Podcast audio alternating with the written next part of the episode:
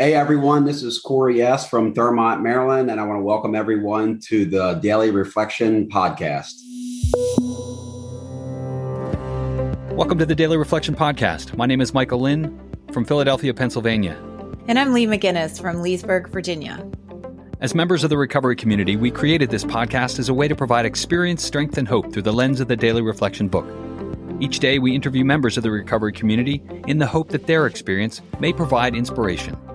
We value inclusion and diversity, and we really want to provide a platform for all the voices of recovery. We aren't affiliated with any 12 step or recovery program, but you may hear these mentioned throughout the course of an interview. Hey, before we get to the show, I'd like to ask a favor. If you're listening on Apple Podcasts, it'd be great if you could leave us a comment or a rating. This is going to do a couple of things. It's going to help us expand our reach and improve the show.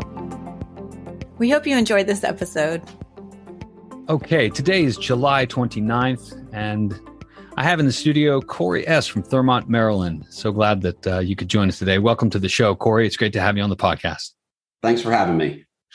We get the show started in the same way every day. We ask folks to read the daily reflection for today. Today's July 29th. Corey, would you get us started? I sure will. All right. July 29th Anonymous Gifts of Kindness. As active alcoholics, we were always looking for a handout in one way or another. 12 12th tradition illustrated, page 14. The challenge of the seventh tradition is a personal challenge, reminding me to share and give of myself. Before sobriety, the only thing I ever supported was my habit of drinking. Now my efforts are a smile, a kind word, and kindness. I saw that I had to stop carrying my own weight and to allow my new friends to walk with me because through the tw- through the practice of the 12 steps and 12 traditions, I've never had it so good. Thanks for reading that. Corey, before we begin, what's your sobriety date? My sobriety date is April 7th, 2008. Oh, fantastic. Well, congratulations on your time. And thanks again for reading that. As we look to the reflection, gifts of kindness, you know, what jumped out to me was now my efforts are a smile, a kind word, and a kindness. What jumped out for you? What what does this reflection mean? Honestly, for me, it's it's spot on because you know really the last you know the last sentence where it says I've never had it so good. You know, one of the things that I catch myself saying a lot is I'm overpaid. I'm overpaid mm-hmm. because you know when I came into recovery, you know I came in here for one reason and one reason only, and that was really honestly just to stop hurting my mom and to get my court slip signed. So I'm glad that I didn't get what I wanted because I would have sold myself way short. You know, this is spot on for me because, you know, I've been a taker all my life. I've been a taker and not just, you know, not just, you know, physical stuff, but just suck the life out of people when I was out there in active addiction. And, you know, I'm grateful for good sponsorship. You know, I've had the same sponsor. I switched my sponsor at about a year sober and I've had the same sponsor for 12 years and he's big on service work super big on service work. And his motto is you got to give this away to keep it. And so that's what I, you know, I think, you know, in the book that I read, the big book, it says that in there. It's not a matter of giving that is in question. You know, it's when and how to give. That often makes the difference between failure and success. And so, yeah, for me, this is all about being of service to other people. That's just what, mm. you know, that's what recovery is about in the 12 step program that I go to. That's what it's about. You know, it's not there to serve me, which I thought it was when I first got sober. I'm there to serve it. Mm. And when I when I realized that that I'm there to be of service, my life changed. My outlook on life changed. So in order to get this amazing attitude of service and and and helping others get this program. You have to have it yourself. And for me, anyway, for me to have it, I needed to have some willingness, and that took a bit of desperation. Tell me, can you relate to that and, and maybe talk a little bit about what was going on when you first came in? So I came in in 2006. I was court ordered to go to 12 step meetings. The judge said AA or a prison. And I already knew what prison was like. I just got out from doing five years. So I figured, you know, all right, I'll go, you know, get this slip signed. And, you know, there's a guy who goes to the clubhouse where I live and he's been sober for a long time. And I remember the first time I heard him say this in a meeting. It blew my mind because I couldn't be- I couldn't believe he admitted this in front of a room full of people. But he said he said when I came in, I was broke, busted, disgusted, and couldn't be trusted. And and that was me. That was me. I wouldn't have told you that because I was a dressed up garbage can. You know, I was more worried about looking better than getting better. And I found out very quickly that there's a big difference between, you know, looking better and getting better. And, you know, I just, I had nothing, man. I had nothing. I had a bunch of backup time. That's what I had. I slept on my mom's couch and I had an ankle bracelet on and it wasn't jewelry that I bought. It was issued by the state of Maryland. I was just clueless. Honestly, mm. I was clueless. So, Corey, what do you mean by backup time? when I say backup time, I mean prison. I was going back, okay. you know, they let me out of prison. You know, I sold drugs to an undercover cop in 2000 to support my habit. And, and this was back, like again, that's 21 years ago. They weren't as lenient back then as they were today. And they gave me 12 years. And uh, and I'm not cut out for prison. Some people, you know, are from, you know, built for that or come from, you know, and I'm come from a small town, you know, in Emmitsburg, Maryland. We had one stoplight and a Pizza Hut growing up. We don't, you know, so yeah, you know, I went mm-hmm. to I went to prison and they let me out to go to a long-term treatment program. And if I complete this six-month program, they would let me go home. And uh you know, I heard someone in AA say this when I first started going to meetings. They said, We're great starters, but we're terrible finishers. Mm-hmm. And, and that hit me, man, because I'm good out the gate. You know, I'm mm-hmm. a great starter. And I was a great starter when I went to treatment, but I believe water seeks its own level. And I don't know about anybody else, but you know, when I go to treatment, the first thing I get back is my opinion. And then I start, you know, maybe I was overreacting or honestly, you know, I always I speak very highly of the principles of the you know the steps and the principle behind the first step is honesty. And I always mm tell people if you can't get that one down, you don't have to worry about the rest of them. And and I just that's I'm grateful for people in my life that were direct with me. They were direct. They were more worried about me getting better than me liking them. And they said one thing's going to change, Corey. Either you are or your sobriety date. And, and that scared me because I didn't want my sobriety date to change. Because you know when I relapse, like when I pick up, I'd love to sit here and tell you that I know what's going to happen. But that's why I know I'm an alcoholic and addict because when I put substances in my body, I can't tell you what's going to happen. That's a tough life. And I'm sorry about your time in, in prison. I, I can't even imagine how difficult that is. Tell me about the second step for you. So the second step for me is, you know, what I when I came into meetings, I'd hear people say, you know, came, came to, came to believe. I can, he can't, so let him. And I'm like, what is all this bumper sticker code. Like, I just didn't get it, man, to be honest with you. I grew up Catholic. You know, I came in here, I'm going to be honest with you, I came in here very prejudiced against organized religion just because of what was pushed on me in my childhood. And then when I went to prison, I didn't even know there was that many religions, honestly, until I went to prison. And I just came in here with a lot of contempt. It talks about that in the big book, contempt prior to investigation. And, uh, and I always say this I've listened to people all my life, I've just listened to the wrong people. And, you know, I came in here very prejudiced, like I said. And then once you get to the 11th step, it says it in the 11th step be quick to see where religious people are right, make use of what they have to offer. And, uh, you know, I heard a lady say this in a meeting. She said, Corey, she said, you know, religion is for people who don't want to go to hell, and spirituality is for people who've been there and don't want to go back.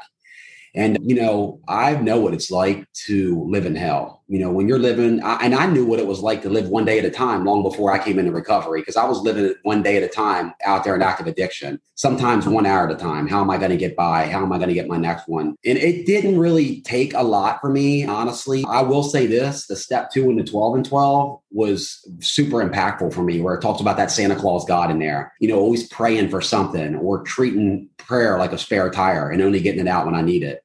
And, and that's what I did. I just did foxhole prayers. I prayed for things. And I can guarantee you today, you don't ever hear me praying for anything materialistic. The only thing that I that I would pray for is, you know, to remove some something that's blocking me, some kind of character defect, or to be of service to other people, or pray like a for a resentment that I have. I know there's power in prayer. My mother used to tell me that every time she'd write me in prison, she'd sign off in the bottom of the letter, "Pray, Corey. There's power in prayer."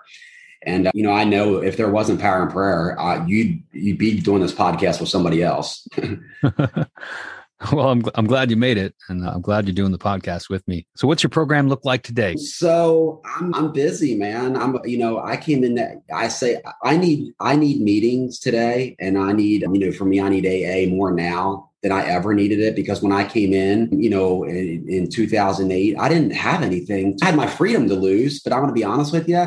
I didn't really care. It, I, I can bid. I know how to go to jail and do time. What I can't do is live out in society. Everything I own fit in a trash bag. And, you know, today I'm sitting in my own house with, you know, my name on it. And I have two kids. You know, I have a seven year old daughter and I have a 10 month old son that I love more than life itself. And because of the recovery and good sponsorship, I'm able to be a father to them. You know, I'm able to be a son to my mom. You know, when I walk into my mother's house, she doesn't watch me when I walk around her house. She doesn't hide her pocketbook. That's huge for somebody like me, you know, because if I'm coming in, something's leaving with me. You know, like I said in the beginning, I've been a taker all my life. My mom doesn't lay in bed at night when and she hears a siren. She doesn't, I'm pretty sure it doesn't cross her mind. I wonder if that's Corey. But I'm involved. I'm very, very involved. You know, I have a home group, I have a service position. I'm very active. You know, I was told, you know, I've never seen anybody fall off the center of a roof. You know, they fall off on the edges. And they said, get in the center of whatever 12 step program that you choose to go to. I'm overpaid, man. Like I said, I'm forever in debt, you know, to giving, giving this back, you know, and it talks about it all through the book that I read, you know, in AA, it talks about being of service, you know, mm-hmm. um, and, you know, that's what, that's what it's about. So, well, I'm, I'm sensing uh, this, this really strong attitude of gratitude. and I'm just wondering, like, you know, for somebody sitting there thinking about how they're going to get the, their next and they're, they're just in a world of hurt. What's the path? Like how to how is this transformation done? Like you, you've clearly been through it and you're in a you're in a great place you are talking about these amazing gifts that you've gotten. You know how does somebody get started? Where, where do they go? What do they do? Yeah you know one of the one of the good things about hitting bottom is there's there's only one way to go and that's up and I had to make the decision that I'm done. And here's the thing with that, though. It's like, you know, I heard a lady say this. She said, never underestimate the power of your ego to regenerate itself. And, and that's super important for me to remember that. In the 10th step, in the 12 and 12, there's a part in there that says that we often check ourselves that any success that we may be having is far more hurt his success than mine. You know, and I'm only sober today by the grace of God. And, and I know that. I don't want to get cocky or arrogant. You know, I'm just being honest with you. I'm, I'm a, the only difference between me, you know, and the people that's out there homeless and an active addiction is one dumb decision. I don't ever want to get too sober to help people, regardless of what they look like or what they smell like. I can't ever get too sober where I will not get drunk again, you know, where I won't put a needle in my neck again. And, and I need to keep that up front, man. Again, this is about, you know, I just, you know, I'm going to be honest with you. Two days ago, I just picked a guy up in a trap house down in Baltimore City. You know, it, it, it hurt my heart. He texted me and said, I'm in a trap house and I don't want to live like this anymore, man. And it's going to make me emotional because I remember living in that life. And then I went down and picked his ass up. I told him, I said, you got three minutes to come out, dude. I'm not staying in this neighborhood. And, you know, it's, I don't want to forget where I come from. I was told mm-hmm. if you don't forget where you come from, you won't go back. And so yeah. it's important for me to work with people, new people, man. Yeah. And the gift that guy gave you by giving you a call. Yes, absolutely. Yes. And I, I, think that's one of the things with me. It's like I did not want to quote unquote inconvenience people. Like they give me their number and tell me to call them. And, you know, and I tell newcomers that I'm like, you have to use the phone. Like, I don't have any problem blowing my drug dealer's phone up. I will blow his phone up. I don't care what time of the day it is two, two, three, four a.m. I'm calling until he answers. And I need to be like that with my recovery. You know, if I had to chase my recovery like I was chasing the drugs, and I, you know, thank God that I haven't stopped doing that yet. So um, picking up the phone is huge, man. I have to pick up the phone and I have to be honest and I had to form relationships in a, you know, in recovery and be open-minded. I got to take suggestions. Like, I don't know you know you know i just i suit up and show up man and answer uh, to i answer to a sponsor you know mm-hmm. how'd you meet your sponsor so I was in a meeting. There was a meeting in Frederick. It was my actually my first sponsor was help started. And this was probably 14 years ago, 15 years ago. It's called Young, Dumb, and Full AA.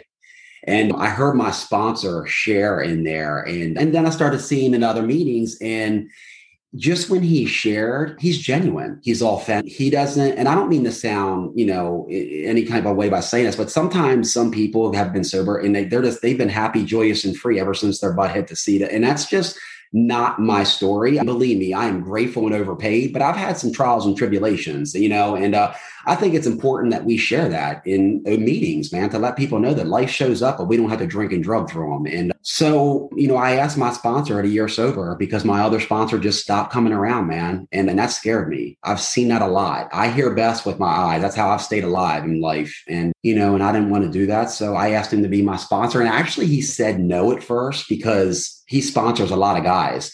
And I said, please just take me through the steps. Just please take me through the steps. I promise you, I will do anything that you tell me to do. And that's exactly what I told him. And 12 years later, you know, I still want what he has. So it's, you know, it's important for me to to remember that because sometimes, you know, I can, I don't want to cuss, but it's like I don't want, I call it mental masturbation. Like I can get in a bad spot and then convince myself it's my sponsor's fault that I'm in a bad spot. No, it's not you know my sponsor's job is to take me through the steps you know and i can get a relationship with a higher power you know whatever. I call it god you know and then i i need to go out and help other people. You know i need to pass this on and let god work through me and help other people and keep that channel clear. And if i'm not checking myself and answering to my sponsor regularly that channel is going to get clogged up. Mm-hmm. so yeah, man, that's my sponsor's great. And he had, you know, you hear if he has what you want. My, he was married. I wasn't married. He had three kids. I didn't have any kids. He played soccer and was into soccer. I don't like soccer, but I wanted his, I respected his program, man. And, mm-hmm. and, and, and I watched him. I watched how he worked a program with his kids. Cause I thought that you get a pass, at least with your kids. Like you don't have to do the, pro- and I heard him like it, talking about implementing the steps with his kids. And that was, that just meant something to me. That's like fully adopting the, the program as a way of life, like working it into every angle, right? Yeah. Oh, yeah. So, uh, yeah. So what's good in your life today? Oh man, everything's good. You know, every day I wake up not dope sick is, you know, I have some good days and not so good days, but you know, I'm invo- very involved in the recovery community where I'm at. You know, I went on to college and, you know, got become an addictions counselor and I actually ended up working in the parole and probation office here where I'm from, the actual the same parole and probation office that I used to report and see my parole and probation officer so, you know, I'm blessed, man. I'm overpaid. Like I said, I just wanted mm-hmm. to stop. I wanted to stop hurt my mom. Like, I don't know if anybody else can relate to watching their family member walk back out through the barbed wire fence in a correctional facility. And then you wonder if you're ever going to see them again alive. But that's a big part of my story you know so everything i got today is a direct result of you know recovery of a 12 step program. Like i said earlier i had nothing when i came in here. I mean mm-hmm. i say nothing i'm talking about i hear people word, use the word low self-esteem. I had no self-esteem.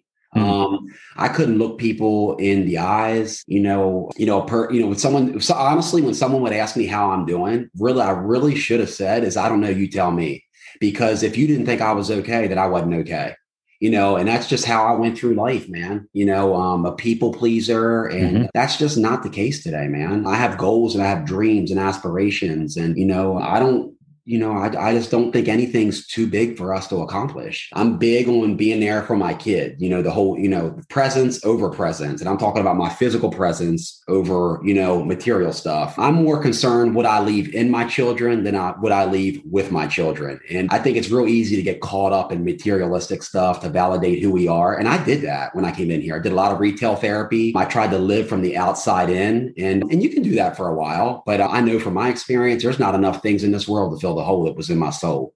Mm. Um, so I'm just grateful, you know, I'm just grateful. And, you know, I'm, I got into running. I actually just, I'm, I played in a recovery softball tournament all weekend. We just finished today. I played with a treatment center that I work at and we've been doing it for eight years. And this year was actually the best year that we've ever did. We made it to the second day and out of 20 teams, we came in sixth place. Wow.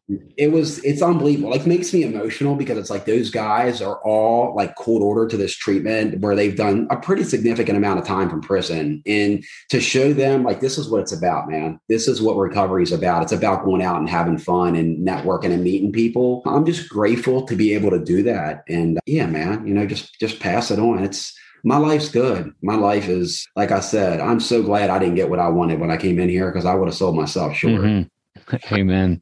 That's awesome. So, eh, look, I, I want to give you some space to talk to the newcomers, folks that might be wondering what this thing is all about. Any advice for folks that uh, might be new? Man, I just, you know, for me, I would say you know, you got to get get phone numbers, man. You know, I have group texts. I have, you know, I have, re, you know, like recovery houses, four recovery houses, and we have a group text for each one. And today's text message that we sent out was the topic was great things never come from comfort zone. You know, and I had we had to get uncomfortable. My first sponsor came up and put his hand on my shoulder one day. I was at a men's retreat, which I was not for. I do not want to go to no men's retreat. But he said, Corey, if you want to get better, you need to get uncomfortable.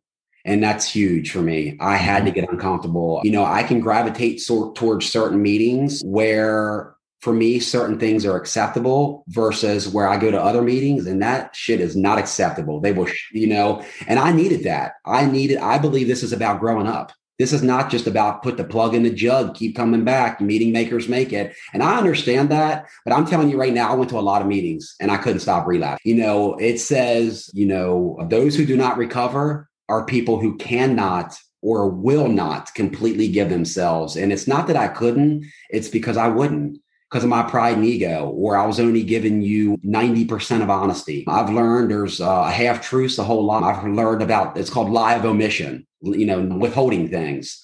And uh, I just needed to start tearing walls down and letting people in, man. Mm. I've never I've never met people as good as I have in in recovery in 12 step meetings. But I got to let them in. They're not, you know, this isn't therapy, you know what I mean? Like they're not going to sit there. I I have to let them in, man. I got to I got to form relationships and and tear some of the walls down. I don't have a problem asking the drug dealer to take a short you know what I mean? But I want to come into AA or NA and then I want to, ah, I don't want to call this person and bother them. I don't have a problem asking somebody to help kill me. Help kill me. Can you give me, you know, give me a front? And then, but I can't pick up the phone and help somebody, you know, can you help me save my life? Can we go have coffee? And it's that simple, man. It's not like we're going to have some deep philosophical conversations. I can't even spell philosophical, man. You know, let's let's go hang out, man. You know, let's go. It's it's about having fun, man. You know why why is that? It's so funny you you put it that way. You know about picking up the phone. I suffered from it too, and it, you know it's it's this thing I get in my head like, what am I going to say? What's he going to say? It's going to be yeah. awkward. All this. It's yeah. why is that so hard? You know, I, I don't get it.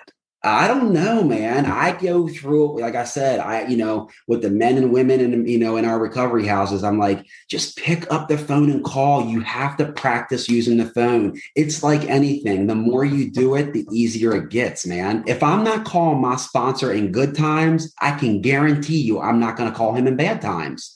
You know, one of the best things my sponsor could have ever told me, and I know people sponsor differently or whatever, but my first sponsor said, You need to call me every day, which I thought was stupid. I'm like, I'm thinking, You're not my probation officer. I don't need to check in. I didn't tell him that, but I did it, man because I wanted to follow directions. And this is really about following directions. It says it in mm-hmm. a book. It says we alcoholics are undisciplined you know, and then I asked him eventually down the road why he wanted me to call him every day. He said, well, one, it was to see if he could follow directions. And two, it's just so we could talk, man, and form a relationship. We didn't know anything about each other.